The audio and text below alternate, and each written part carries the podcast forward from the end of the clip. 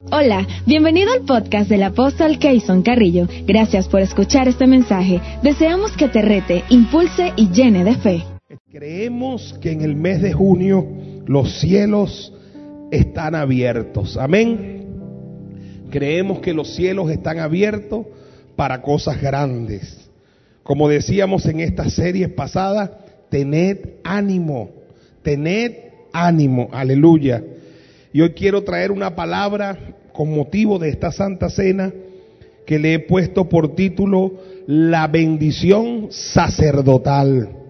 Quiero que los que tienen Biblia abran sus Biblias, por favor, en el libro de Números capítulo 6. Libro de Números capítulo 6.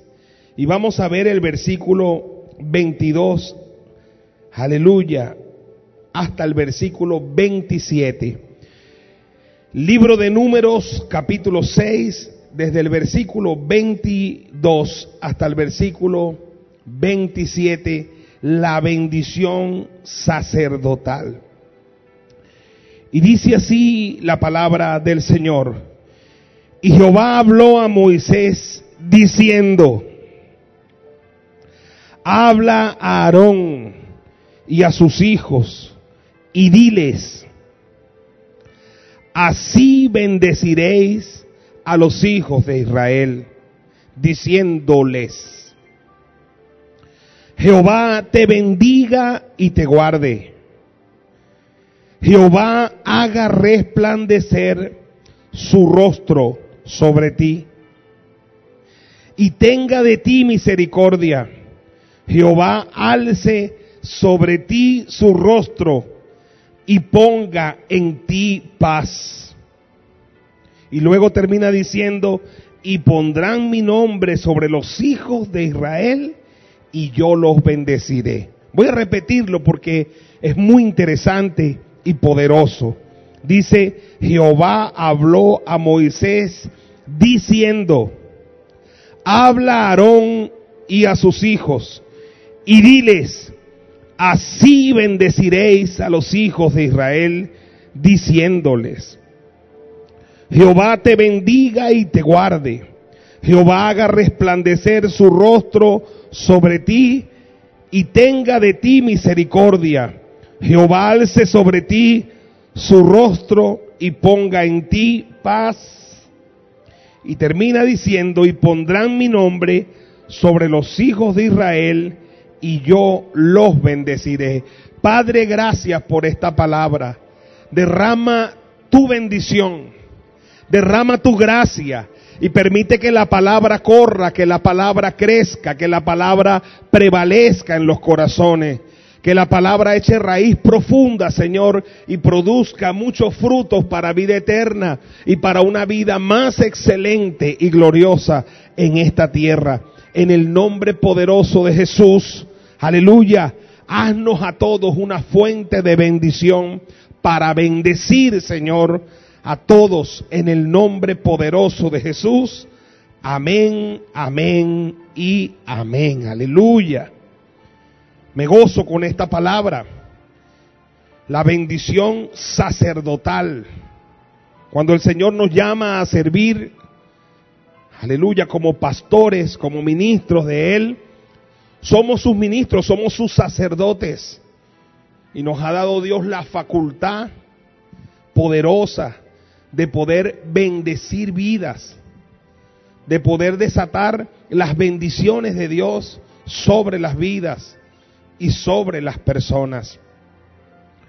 Nosotros vivimos en un país donde pedir la bendición es como una costumbre y una tradición desde que estamos muy chiquiticos, nos enseñan y así le enseñamos nosotros a nuestros hijos y a nuestros nietos a pedir la bendición. Aquí en Barquisimeto son muy particulares, dicen la shon. Y los niñas desde chiquitica y desde chiquitico le enseñan a pegar sus manitos, pidiéndole a su mamá, a su papá, a su tía, a su tío, a su abuelo, la chon. Y las personas entonces dicen que Dios te bendiga. Muchos dicen Dios te bendiga o no lo dicen completo. Pero es un principio maravilloso que supone que una figura de autoridad sobre ese niño o niña le declara una palabra de bendición. Aunque es una costumbre muy bonita y que yo respeto y practico todavía. Si veo a mi mamá, le digo la bendición, mamá. La sigo practicando porque es una costumbre que se quedó con uno. Y si mis hijos llegan, la bendición. Y si mis nietas llegan, la bendición. Creo que en Venezuela muchos ni sabemos pedirla y sobre todo muchos no sabemos todavía otorgar esa bendición. Y se nos olvida que la bendición o las bendiciones de Dios tienen que ver con, con un deseo del corazón de que te pasen cosas buenas, de que te sucedan cosas buenas. Bendición, bien decir, decir bien. No solamente se trata de decir Dios te bendiga, sino que cuando tú haces una oración un poquito más completa y dices yo te declaro salud, eso es una bendición. O cuando tú dices yo declaro sobre tu vida que hoy vas a salir bien en ese examen y que Dios te da de su favor, entonces eso es una bendición. O cuando tú dices que Dios bendiga tu salida y tu entrada y te guarde de todo mal, eso es una bendición. No solo se queda en el Dios te bendiga, sino que es un poquito más completa y referida a, situaciones muy particulares que las personas necesitan. De pronto alguien se va a hacer un examen de salud y tú dices, declaro la mano poderosa de Dios sobre tu cuerpo y la sangre de Cristo y todo va a salir bien. Eso es una bendición. Aleluya. Fíjese, la bendición ordenada por Dios para que los sacerdotes la ejecutaran sobre los hijos de Israel era completa, era amplia, no se trata de decir Dios te bendiga, decía Jehová te bendiga y te guarde. Si te bendice, que te guarde. Porque si te bendice, seguramente los amigos de lo ajeno tendrán envidia de ti, querrán hacerte algún daño. Entonces no se trata solo de que te bendiga y te prospere, sino que además te guarde. Jehová haga resplandecer su rostro sobre ti, tenga de ti misericordia, alce sobre ti su rostro y ponga en ti paz. Me gusta como lo dice algunas otras versiones, en especial la versión lenguaje sencillo. Dice así, levante su mano, que Dios te bendiga y siempre te cuide que el mismo pasaje dice que Dios te mire con agrado y te muestre su bondad. Que Dios te mire con agrado y te llene de paz. Qué bendición. Y qué bendición que las personas puedan reconocer la figura de autoridad. Que en esa madre, en ese padre, en esa abuela, en ese tío, que son autoridades familiares, que pueden soltarme bendición. Por eso la costumbre me gusta. Bendición, mamá, bendición, papá. Y qué bueno sería que mamá ampliara la bendición, ¿verdad? Aleluya. Mi mamá que ha aprendido un poquito dice que no te falte nada, que tus hijos tengan salud. Entonces me, me suelta palabra y me gusta. A veces hay personas que aún en el mundo cristiano no saben bendecir. Aleluya. Y no entiende que bendecir implica con ampliar, con bien decir, decir bien. Ampliar la oración para desearte un bien de Dios a tu vida, a tu diario caminar. Hoy necesitamos más que nunca de la bendición. De la bendición de nuestra mamá, de nuestro papá, de nuestros familiares, de nuestros abuelos. Pero también necesitamos todos nosotros la bendición sacerdotal esa bendición, aleluya, que como dice el libro de Hebreos y lo leíamos ahorita, aleluya, en el capítulo 5, dice, nadie toma para sí esta honra, sino el que es llamado por Dios como lo fue Aarón. Eso es una honra que Dios le ha dado al sacerdocio. Parte de la facultad que tenemos los sacerdotes, los apóstoles, los pastores, es la facultad de bendecir de bendecir, de declarar una bendición sobre el pueblo de Dios. Me he ocupado de eso los últimos casi 25 años de mi vida, Los últimos 21 años de mi vida en el ministerio pastoral me he ocupado de aprender a bendecir y de bendecir a un pueblo, de bendecir a una comunidad, de bendecir a mi barrio, de bendecir a mi ciudad, de bendecir a mi estado y de bendecir a mi país y al mundo, de bendecir a los hermanos que estamos en Venezuela y a los que por alguna circunstancia tuvieron que salir de Venezuela, de declarar bendición a diario sobre sus vidas. La necesitamos. Tengo también mi apóstol y mi apóstol Marlene que me bendicen, que siempre como figuras de autoridad a las que yo honro, reconozco, entrego mis diezmos, mis ofrendas, sueltan palabra sobre mi vida, sobre mi casa, sobre mi hogar, sobre mi familia, sobre mi ministerio, sobre todo lo que hago y emprendo. Creo tremendamente en cada palabra de bendición que sale de su boca, porque si le creo a Dios estaré seguro, pero si le creo a su profeta seré prosperado.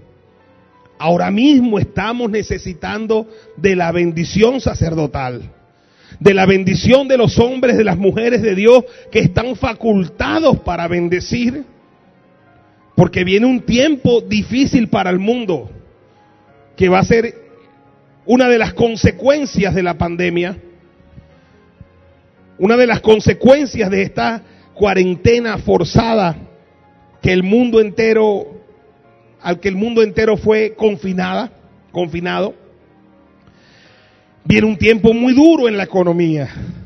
Viene un tiempo muy duro de crisis diplomática. Todos saben que estamos viviendo un caos total en el mundo. Pero este caos seguramente los próximos meses va a crecer. Se va a desarrollar en el tiempo. Y algo que está asustando son los pronósticos económicos que se están dando para el mundo entero. Por lo que yo no me imagino, oiga bien, caminar en ese caos que estamos y en el que viene sin la bendición de Dios. Es más, no quisiera caminar sin la bendición de Dios, prefiero la muerte. Porque la bendición de Dios enriquece y no añade tristeza con ella. No quisiera ni caminar ni un paso sin la bendición de Dios. Sin la bendición que puedan darme mis apóstoles, mis sacerdotes, y, no, te recomiendo que tú tampoco lo hagas. Que en los próximos días, semanas, meses, años, aleluya, no te atrevas a caminar sin la bendición de tu sacerdote, de tu apóstol, de tu pastor, de tu ministro, de la persona a la que tú, aleluya, reconoces. Aunque creo que en el mundo hay muchas personas que tienen serios problemas con esto. Hay personas que que no saben exactamente a quién identificar como su, su fuente de bendición. No saben a quién honrar. Por ejemplo, hay muchas personas que se fueron del país. Y quizás su honra y respeto hacia el ministerio duró hasta que se fueron del país. Y después que se fueron del país, se desvincularon se desvincularon en lo que es la honra al ministerio, el respeto, el reconocimiento y la necesidad de esa bendición. A veces pienso que nunca creyeron en ella. Porque yo pienso, por ejemplo, en mis hijos, mis tres hijos, todos mis hijos. Si algún día ellos tuvieran que salir de Venezuela para cualquier país, van para Japón. Kevin siempre dice que le gustaría ir para Japón. Yo le hago una pregunta, ¿será que Kevin en Japón va a seguir siendo mi hijo o no va a seguir siendo mi hijo? ¿Ah? Yo creo que va a seguir siendo mi hijo. Y se va a comunicar conmigo, papá, y yo le diré hijo y hablaremos y lo bendeciré. Porque ¿qué pasa? Que un hijo nunca deja de ser un hijo. Es un hijo aquí y es un hijo en la China. Y gente que no ha entendido ese, ese, ese, ese, eh, ese planteamiento. Que cuando estamos en un ministerio, en una iglesia, más que el pastor o la figura del pastor, por lo menos en esta iglesia, hay paternidad espiritual, hay identidad. Por eso el apóstol Pablo decía, hijitos míos, por los cuales vuelvo a sufrir qué? Dolores de parto. No solamente ovejas, no solamente ovejas del rebaño de Jesús, sino que lo vemos como hijos espirituales. Aleluya. Y yo porque, aleluya, me vine a Barquisimeto, entonces ahora no tengo apóstol. No, mi apóstol es mi apóstol cuando estaba en Caracas y ahora que estoy en Barquisimeto es mi apóstol. Y si me tocara irme para otro país, ese es mi apóstol. Yo no tengo otro apóstol, yo tengo un solo padre. Pablo dijo, aunque ustedes tengan diez mil años en Cristo, solamente yo los engendré en el Señor. Habla de paternidad espiritual y de esa identidad, aleluya, que necesitamos con el ministerio sacerdotal, pastoral y apostólico.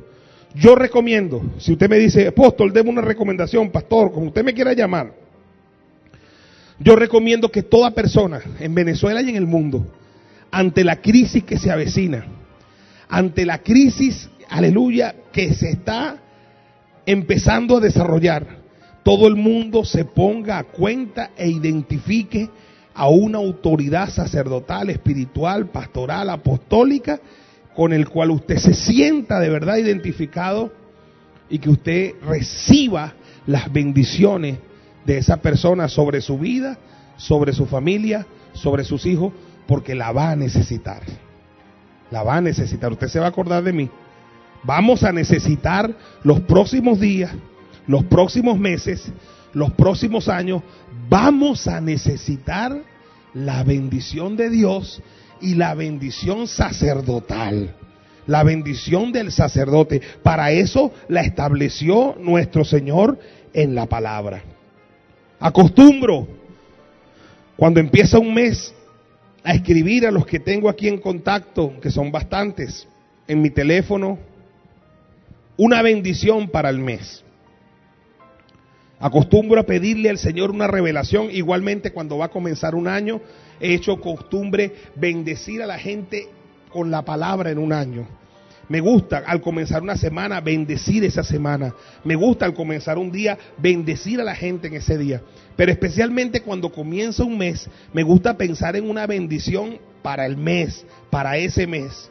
Y esta semana comenzó junio aleluya, de un año tan tumultuoso, tan difícil como ha sido el año 2020, y escribí la bendición de junio para todos los emesemistas.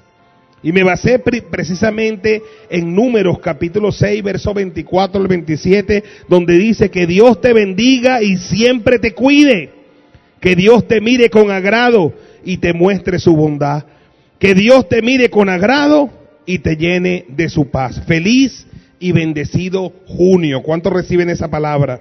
Aleluya. Aleluya. Y en la bendición que escribí dice, aleluya, el Dios que le servimos es un Dios que habla. ¿Cuántos creen eso? Y algo maravilloso es como dice Amós capítulo 3 versículo 7, dice, porque no hará nada el Jehová el Señor sin que revele su secreto a sus siervos los profetas. Oiga bien, Dios no hace nada en esta tierra sin que revele su secreto a sus siervos los profetas. Todo lo que Dios va a hacer, primero lo revela.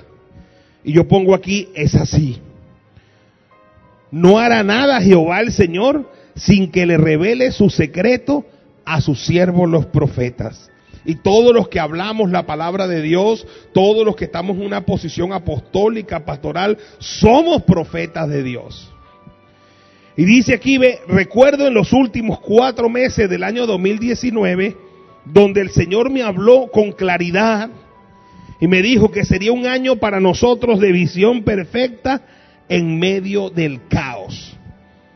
Todos los que son de MCM saben que esa fue la palabra que nos dio el Señor para este año. A mí me gustó cuando el Señor me dijo visión perfecta. Eso me gustó y me agradó. A los días yo empecé a orar con insistencia porque sentía que le faltaba algo a la palabra y empecé a orarle al Señor hasta que el Señor me dice en medio del caos. Y eso no me gustó pero fue lo que Dios dijo. Y yo se lo anuncié a la iglesia desde el año pasado, los últimos cuatro meses, los últimos tres meses, y le decía visión perfecta en medio del caos. Aunque yo no me imaginaba el caos que venía, ni siquiera me pasaba por la mente ni el corazón, sabía que el mundo entero iba a entrar en un caos. Y nada más empezó el primero de enero, empezamos a ver el caos en el mundo. Situación tras situación ha sido caos y caos y caos y más caos. Y por eso pongo aquí, en eso estamos. Dice aquí, ve, es tremendo. Este año sería un año de verdadero caos, lo dijo el Señor. Pero en medio del caos Él no prometió una visión perfecta. Creo que la palabra se cumple. El caos es una realidad y seguirá siendo por un tiempo. Pero la visión perfecta es una realidad y lo seguirá siendo también por un tiempo. Veo con atención cada palabra direccional que el Señor nos ha dado en este año y quedo impresionado. Hoy es el servicio número 25 que estamos produciendo. Aleluya, cuando em, desde que empezó la pandemia. Dios nos ama y nos está dirigiendo, nos está alumbrando el camino, nos está dando la visión perfecta en medio del caos. Oiga, Dios nos ha hablado y lo he hablado en el discipulado cada viernes con mis pastores, con la intención de que bajen esa información a todo el cuerpo de Cristo. Aleluya.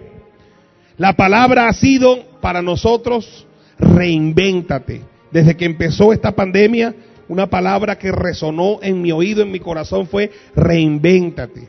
Dios le iba a dar a la iglesia un tiempo de reinvención. Incluso esto que estamos haciendo, de producir los servicios de esta manera, es parte de esa reinvención. Porque no podíamos sentarnos a llorar porque no nos iban a permitir congregarnos y allá a llorar y qué más. No, teníamos que reinventarnos. Y nos hemos reinventado para seguir cumpliendo la misión en el mundo y para que la palabra salga de las cuatro paredes y llegue a los corazones. Y ha sido una bendición. Ha sido una bendición y va a seguir siendo una bendición. Cada semana la gente en diferentes países y en Venezuela están expectantes, esperando la prédica de la semana, recibiendo la bendición, que aunque no venimos al templo, aleluya, la palabra llega a su casa, llega a través de las diferentes redes sociales, llega a través de las nuevas tecnologías de información, llega a través, aleluya, de todos los dispositivos telefónicos y comunicacionales que tenemos a la mano. Ha sido una experiencia tremenda. Oiga bien. Y este año, escúcheme, Dios nos dijo reinvéntate. Esta pandemia, Dios nos dijo reinvéntate. Nos dijo hay que reinventarse en lo personal. Hay que reinventarse en lo familiar. Hay que reinventarse en lo ministerial. Hay que reinventarse en lo empresarial y en todas las áreas de nuestra vida tenemos que reinventarnos. Quiero poner en todos una dirección muy clara que Dios ha dado. En estos últimos últimas semanas Dios nos ha dado una dirección muy clara de tres etapas por las que ha pasado este país, Venezuela, en los últimos años, los últimos 10, 8 años.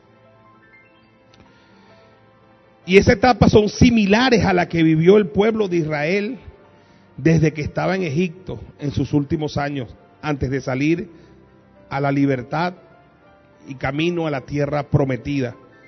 Esas mismas tres etapas, nosotros las, hemos, hemos, dos de ellas experimentado con mucha fuerza y estamos ahora por inaugurar la tercera etapa. La primera etapa, escúcheme bien, que empezamos a experimentar en Venezuela los últimos años se llama la etapa del trabajo esclavo. Era un trabajo sin sentido. Éxodo capítulo 1, verso 13 al 14 dice, y los egipcios, y los egipcios hicieron servir a los hijos de Israel con dureza, y amargaron su vida con dura servidumbre en hacer barro y ladrillo y en toda labor del campo y en todo su servicio, a lo cual los obligaban con rigor.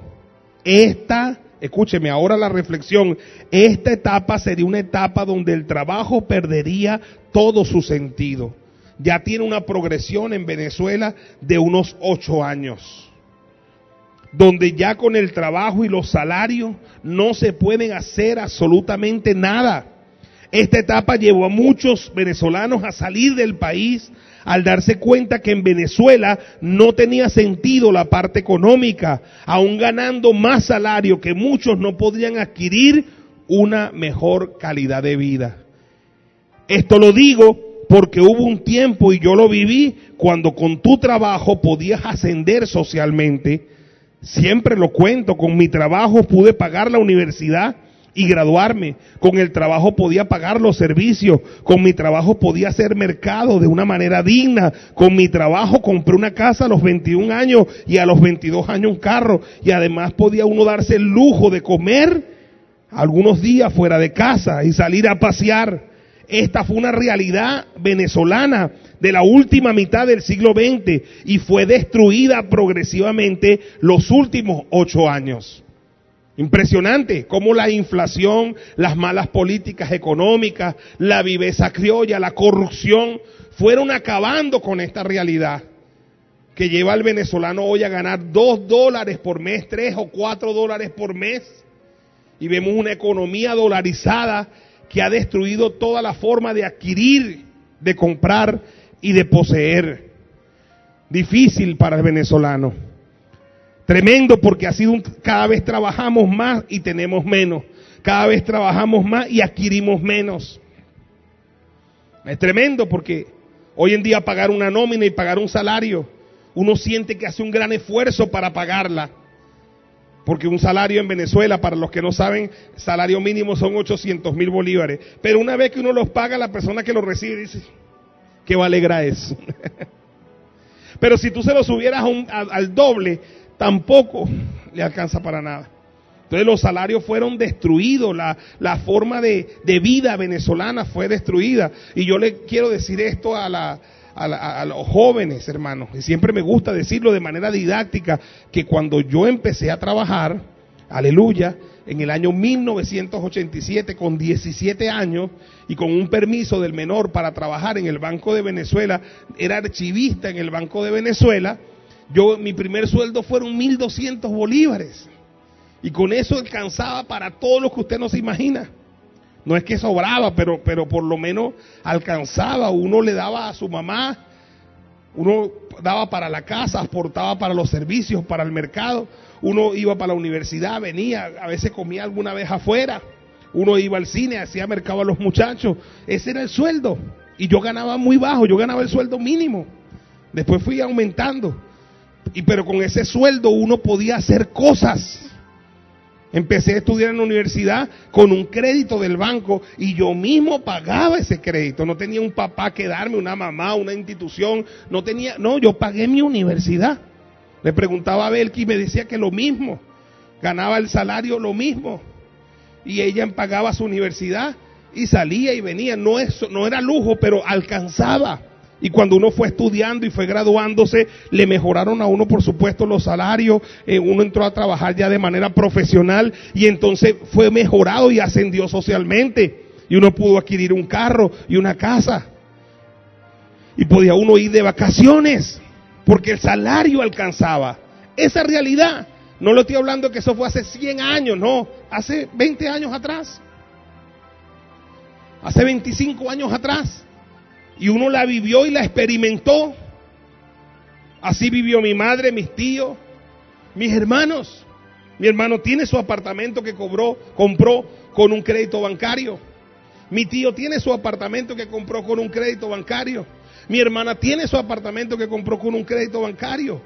Porque en la Venezuela que nosotros nos levantamos, no era una dignidad que a mí me regalaran el apartamento. La dignidad era trabajar y pagarlo. Denle un aplauso al Señor, aleluya, aleluya.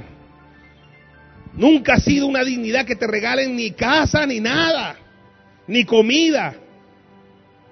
Yo como venezolano y como persona que me crié en el 23 de enero en Caracas, no quería que me regalaran nada.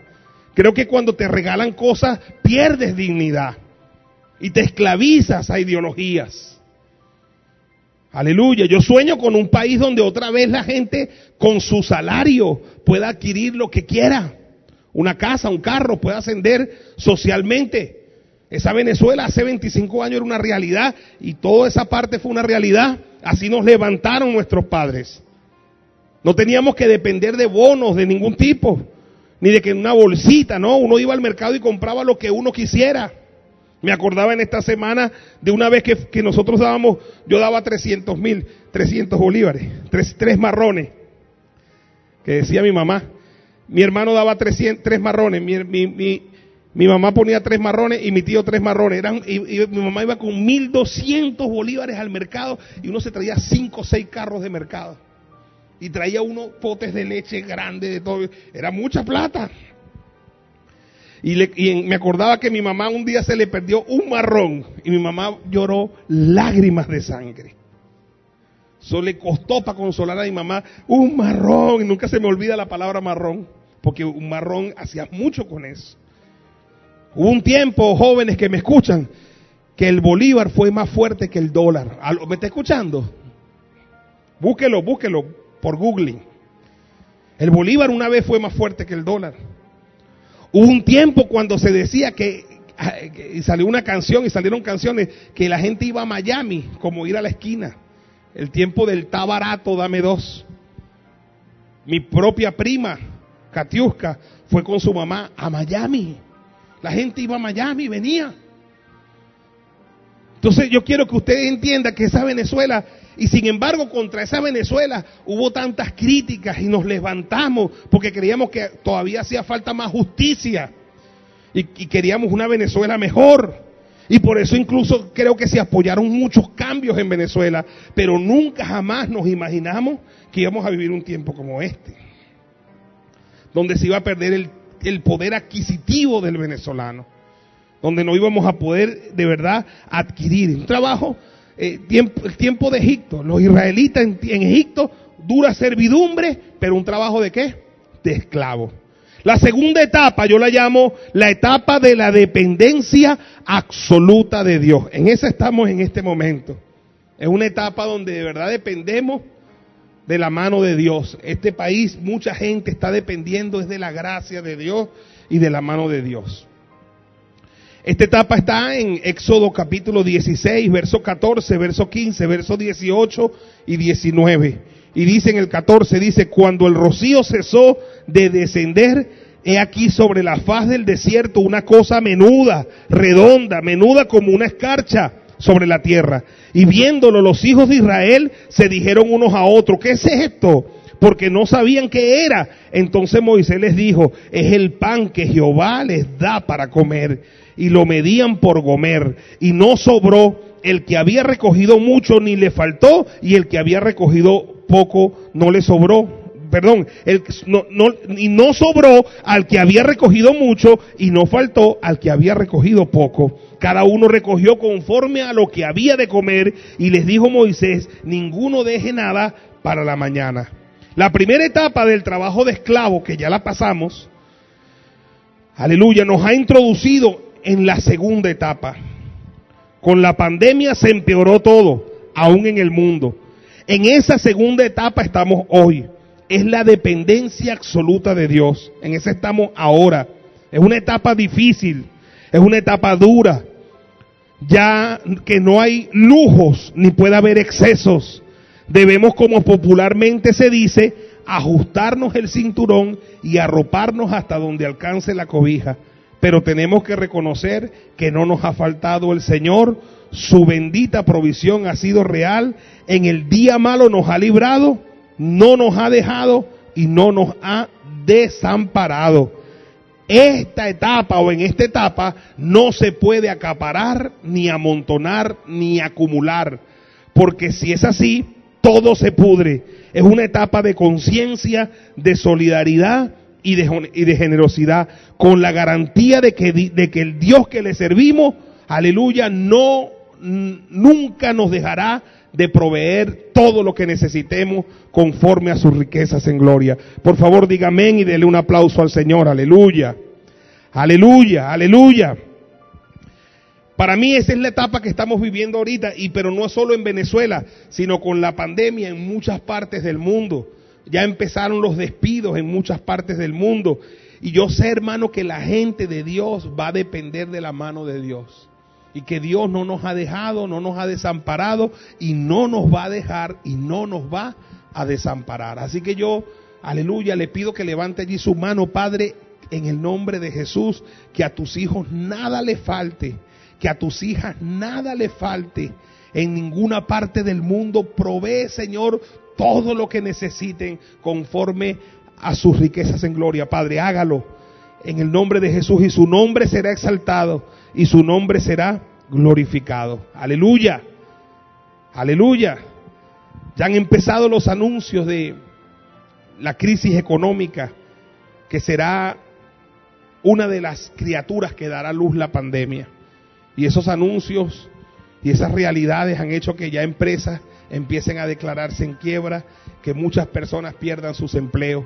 Pero hay una palabra que a mí me bendice, que no he visto justo desamparado, ni su simiente mendigando pan.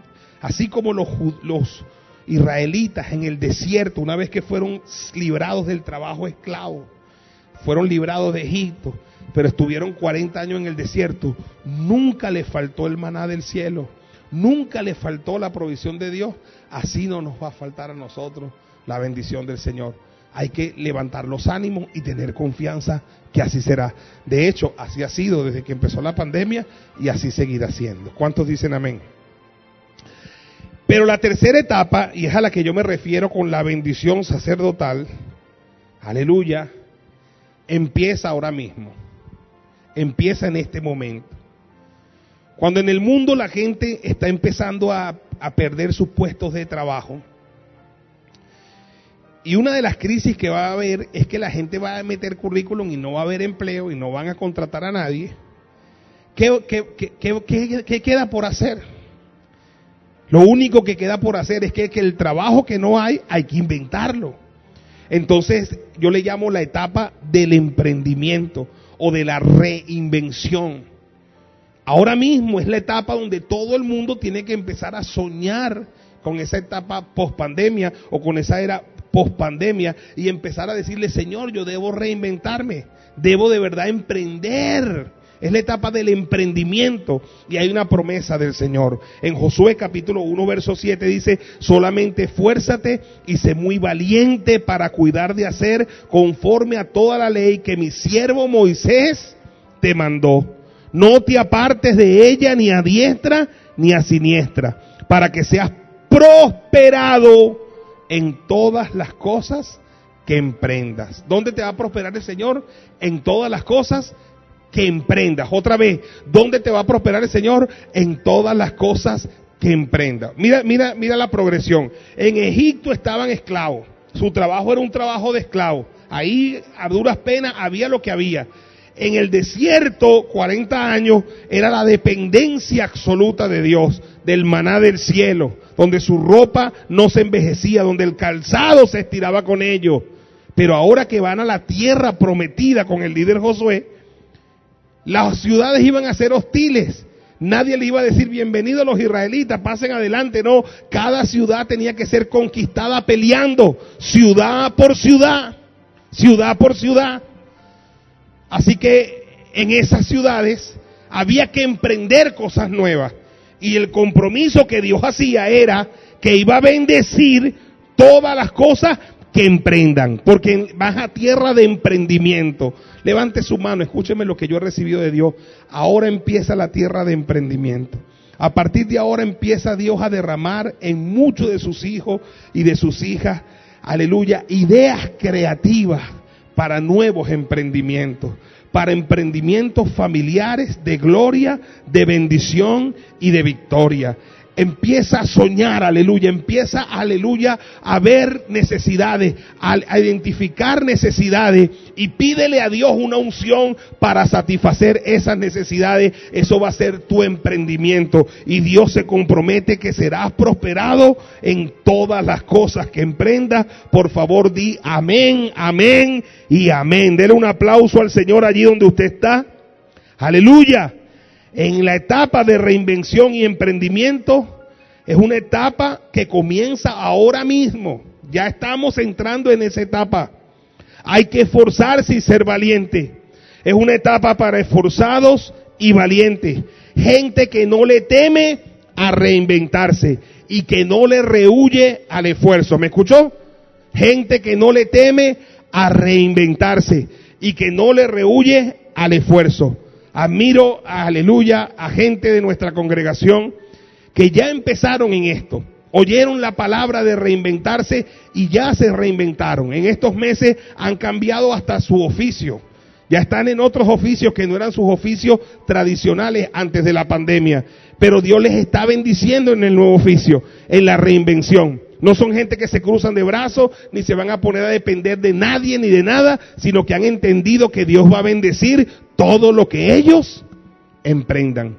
Por eso te motivo, aleluya, a seguir el ejemplo de algunos de nuestros hermanos que ya han comenzado en la etapa de la reinvención y del emprendimiento. Al comienzo de año, nuestro apóstol Ignacio Alastre nos dio una palabra de que 30% de esta congregación sería de empresarios exitosos. Y si le creo a Dios estaré seguro y si le creo al profeta de Dios seré prosperado. Este es el tiempo donde Dios va a levantar muchos emprendedores dentro de los ministerios, dentro de las iglesias. Dios promete prosperarte a ti y a mí, pero en todas las cosas que emprendas. Otra vez, es un tiempo donde el mundo entero aumentarán los índices de desempleo y porque no habrá empleo, habrá que crearlo, habrá que emprender, habrá que inventar y habrá que reinventarse. ¿Cuántos dicen amén? En esta etapa Dios promete prosperidad. Si no te apartas, oye bien, de los principios que Él ha enseñado y que tu iglesia te ha enseñado, ni a izquierda ni a derecha. En esto no te puedes comer la luz, ya que Dios promete que si no te apartas, aleluya, a derecha ni a izquierda, seremos prosperados en todas las cosas que emprendamos. Aleluya. Ante esa verdad, yo quiero declararte una bendición sacerdotal. Yo quiero, partiendo de la base de que van a estar difíciles las cosas, partiendo de, de, la base de que el mundo va a una etapa muy dura, quiero que activar la bendición sacerdotal sobre tu vida, sobre todo lo que hagas, sobre todo lo que emprendas. A partir de ahora mismo, a partir de ahora mismo, mañana mismo te despertarás con una idea, con un sueño, con algo que vino a tu mente, a tu corazón, y tú, Dios te dará toda la valentía y el esfuerzo para que lo comiences. Y te dará la unción del ánimo para seguir adelante. Y todo lo que comiences lo vas a terminar y Dios te va a bendecir. Declaro entonces, levante su mano, póngase en pie allí donde está. Aleluya. Declaro que se desata la unción y la etapa de la reinvención y del emprendimiento en todos los hijos de Dios. Ideas creativas para emprendimientos nuevos empiezan a venir a la mente y a los corazones. Levante allí sus manos. Vamos, algunos Dios les está poniendo que amarren esta palabra y el MSMista sabe cómo se amarra la palabra. Viene un tiempo donde mujeres hijos, esposos, hombres, aleluya, aún abuelos soñarán con algo para emprender. Levante su mano y Dios te dará las conexiones y Dios te dará el punto de apoyo y Dios te dará la provisión para comenzar y te abrirá caminos en el desierto y ríos en la soledad y te bendecirá Jehová el Señor y te prosperará en todas las cosas que hagas y en todas las cosas que emprendas. Como apóstol del reino y como apóstol de la casa, te declaro esta palabra, que Dios te bendiga y siempre te cuide. Que Dios te mire con agrado, levanta tu mano, aleluya. Que Dios te mire con agrado y te muestre su bondad. Que Dios te mire con agrado y te llene de su paz. recíbelo allí en tu casa. recíbelo allí en tu casa. Que Dios levanta tu mano, te bendiga y siempre te cuide. Que Dios te mire con agrado y te muestre su bondad. Que Dios te mire con agrado y te llene de su paz. Padre, gracias por tus hijos. Gracias, Señor, porque en el tiempo del trabajo esclavo y en el tiempo de la dependencia de Dios, nunca nos faltó tu gracia, tu favor, tu mano poderosa y tu provisión bendita. Y sé, Señor, que en esta nueva etapa que el mundo va a empezar, Señor, tú has de ungir a tus hijos y a tus hijas que te temen y que te sirven y que guardan principios, Señor, de tu palabra para levantarlos con bendiciones notorias en este mundo, para abrirles puertas grandes, Señor, de oportunidades, para darles las mejores conexiones en este tiempo, aleluya, y desatar sobre sus vidas tu gracia, tu favor y tu plenitud. A partir de junio, Señor, yo voy a escuchar testimonio de cosas grandes en los hijos de Dios, en los hijos de este ministerio. Cosas grandes voy a escuchar, Señor. Aleluya, porque, aleluya, tu palabra se ratifica aquí. Tinieblas cubrirán la tierra y oscuridad las naciones. Mas sobre ti, sobre ti, sobre ti amanecerá Jehová. Y sobre ti, sobre ti, sobre mí será vista su gloria. Y andarán las naciones a tu luz, a tu luz, a mi luz, a la luz de la iglesia. Y aún los gobernantes andarán al resplandor de nuestro nacimiento. Es un tiempo de caos para el mundo, pero de visión perfecta para los hijos de Dios. Es un tiempo de mucho caos para el mundo, pero es un tiempo donde Dios levanta la iglesia como luz del mundo y como sal de la tierra. Y tú eres la iglesia, tú eres la iglesia, yo soy la iglesia. Un abrazo, que Dios me les bendiga y les guarde que Dios, este, aleluya, esta semana y este mes de junio derrame su gloria, su gracia y su favor sobre sus vidas y cuando nos veamos en la próxima Santa Cena ya hayan testimonios de gloria que contar sobre esta palabra. Un abrazo y que Dios me les bendiga a todos. Hasta la próxima. Amén, amén y amén.